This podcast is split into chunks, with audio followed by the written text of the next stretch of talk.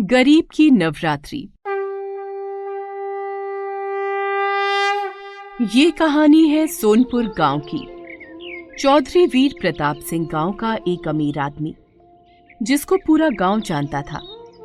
गाँव में एक बड़ी हवेली और ज़मीन जायदाद सब कुछ था उसके पास। चौधरी वीर प्रताप सिंह के परिवार में पत्नी सुषमा, इकलौता बेटा मोहन और बहू तारा थे। मोहन की शादी हुए कई साल बीत गए थे, पर तारा की गोद अभी भी सूनी थी।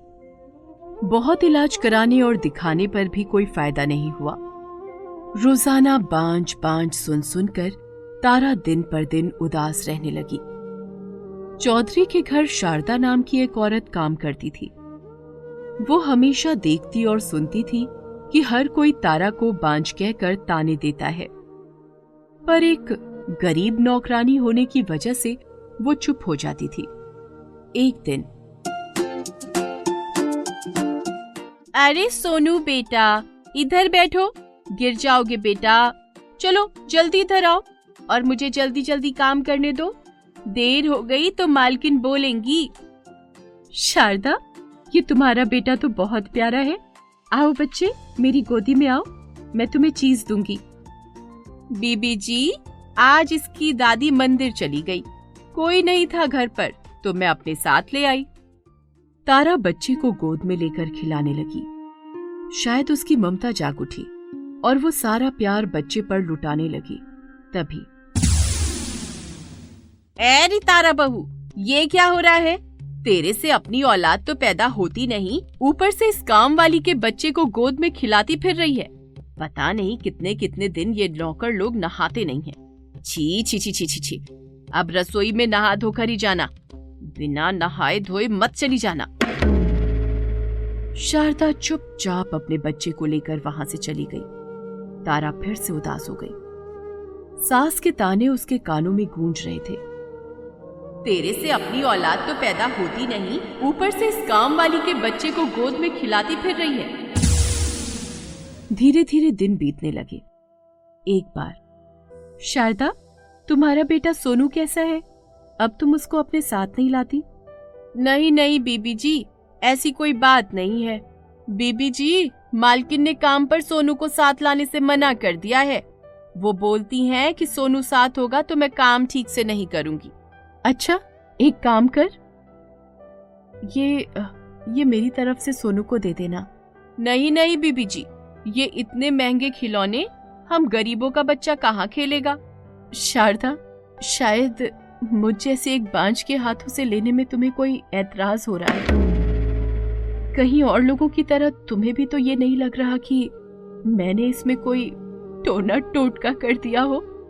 नहीं नहीं, बीबी जी, ऐसी कोई बात नहीं है। मुझ जैसी गरीब औरत के बच्चे के लिए आपने इतने महँगे खिलौने दिए हैं। ये मेरे लिए बड़े सौभाग्य की बात है, बीबी जी।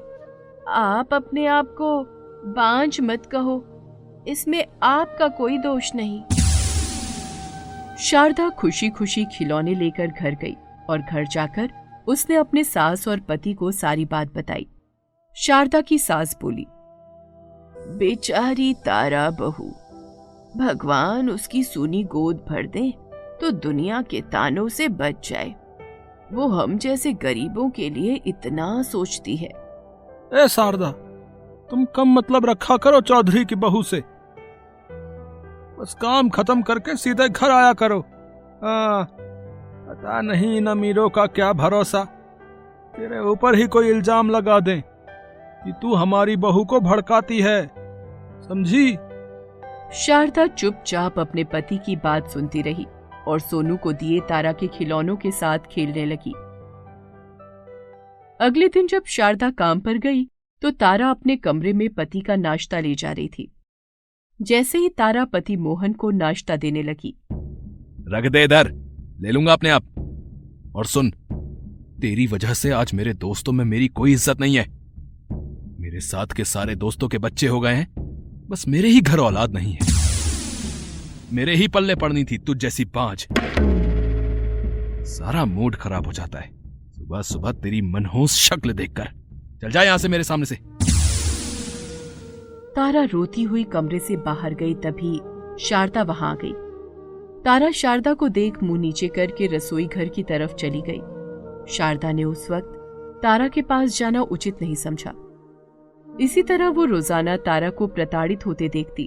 एक दिन जब तारा कमरे में थी, शारदा भी वहीं काम कर रही थी। तभी तारा की सास ने तारा को आवाज़ लगाई। तारा बहू, ओ तारा बहू, इधर आ। जी माँ जी सुन। सुन बहू, जल्दी से तैयार हो जा। सुना है गाँव में एक बहुत ही पहुँचे हुए कोई लोटे वाले बाबा आए हुए हैं। क्या पता तू भी उनके दर्शन करे तो तेरी गोद भी भर जाए।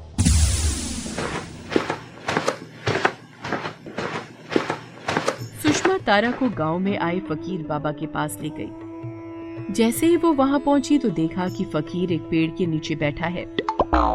आसपास कुछ लोग फकीर के आगे फल, मिठाई, पैसे, जवाहरात रख रख कर माथा टेक कर जय लोटे बाबा की, जय लोटे वाले बाबा की बोलकर आगे बढ़ते जा रहे हैं। फकीर उन्हें हाथ में एक एक फूल पकड़ा रहा है। सुषमा ने तारा को आगे बढ़कर आशीर्वाद लेने को कहा। जैसे ही तारा बाबा के पैरों पर झुकी, वह बोला, कृपा बरसेगी कृपा बरसेगी। पुत्री तुम लोटे वाले बाबा के पास आई हो। क्या मांगती हो? जय लोटे वाले बाबा की। बाबा ये मेरी बहू तारा है। इस पर अपनी कृपा बरसा दो बाबा। इसकी शादी को कई साल हो गए पर ये आज तक माँ नहीं बन पाई। ये बात है। इस पर तो काली शक्तियों का साया है। इसे शक्तिशाली मंत्रों का जल पिलाना होगा। तुम यहीं आँखें बंद करके ध्यान करो। मैं तुम्हारी बहू को जल पिला कर लाता हूँ। बाबा तारा को झोपड़ी के अंदर ले गया। सुषमा वहीं आँखें बंद करके बैठ गई। अंदर जाते ही। आओ बेटी यहाँ चारपाई पे बैठ जाओ। बाबा जल कहाँ है? वो दे दीजिए। अरे जल भी मिल जाएगा। थोड़ा करीब तो आओ जाने मन। बाबा आपको शर्म आनी चाहिए आप मेरे पिता समान हैं। तारा भागकर झोपड़ी से बाहर आ गई। बाबा भी बाहर आकर उसकी सास से झूठ बोलते हुए। अरे ले जाओ अपनी बहू को। एक तो मैं इसे बांझ मुक्त औरत बना रहा था जल पिला रहा था। मुझे कहती है मुझे माँ नहीं बनना। तो फिर यहाँ क्या करने आई है? तारा बहू तू चाहती ही नहीं कि हमारे घर का वंश आगे बढ़े। क्षमा करना बाबा। इसकी तरफ़ से मैं आपसे माफ़ी मांगती हूँ। अब इस काम में विघ्न पड़ गया है। अब ये अगली अमावस्या को ही पूरा होगा। तुम उसी दिन अपनी बहू को लाना। ले जाओ इसे अभी यहाँ से।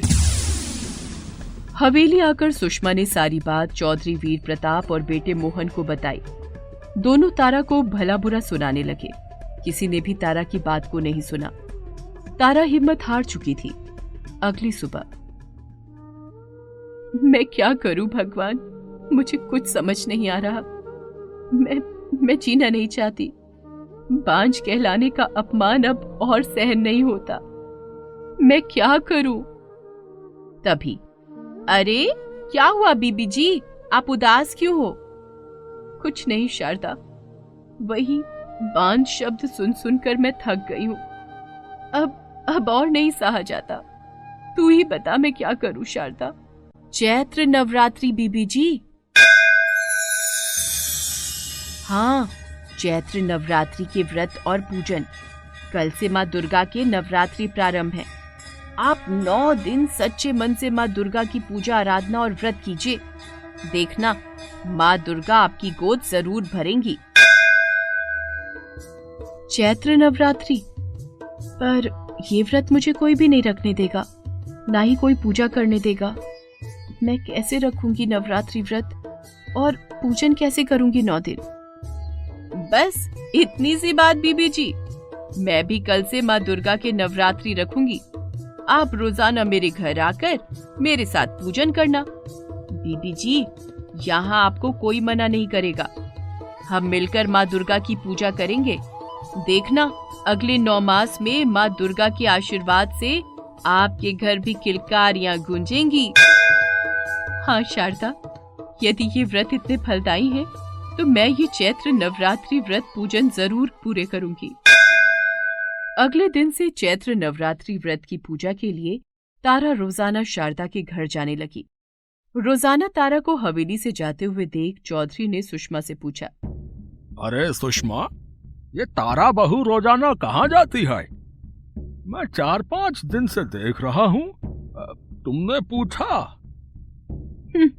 अजी ये आजकल की बहुएँ हैं। रोज़ाना बाज़ार की खरीदारी करने चली जाती है। कभी डॉक्टर को दिखाना है कभी कोई सामान खत्म हो गया है ये बोलकर चली जाती है। अरे सुषमा ध्यान रखो इनका। ये आजकल की बहुआ हैं। इनके पैरों को बाँध कर रखना ही सही रहता है। अच्छा अच्छा तुम उस लोटे वाले बाबा के पास जाने वाली थी। क्या हुआ?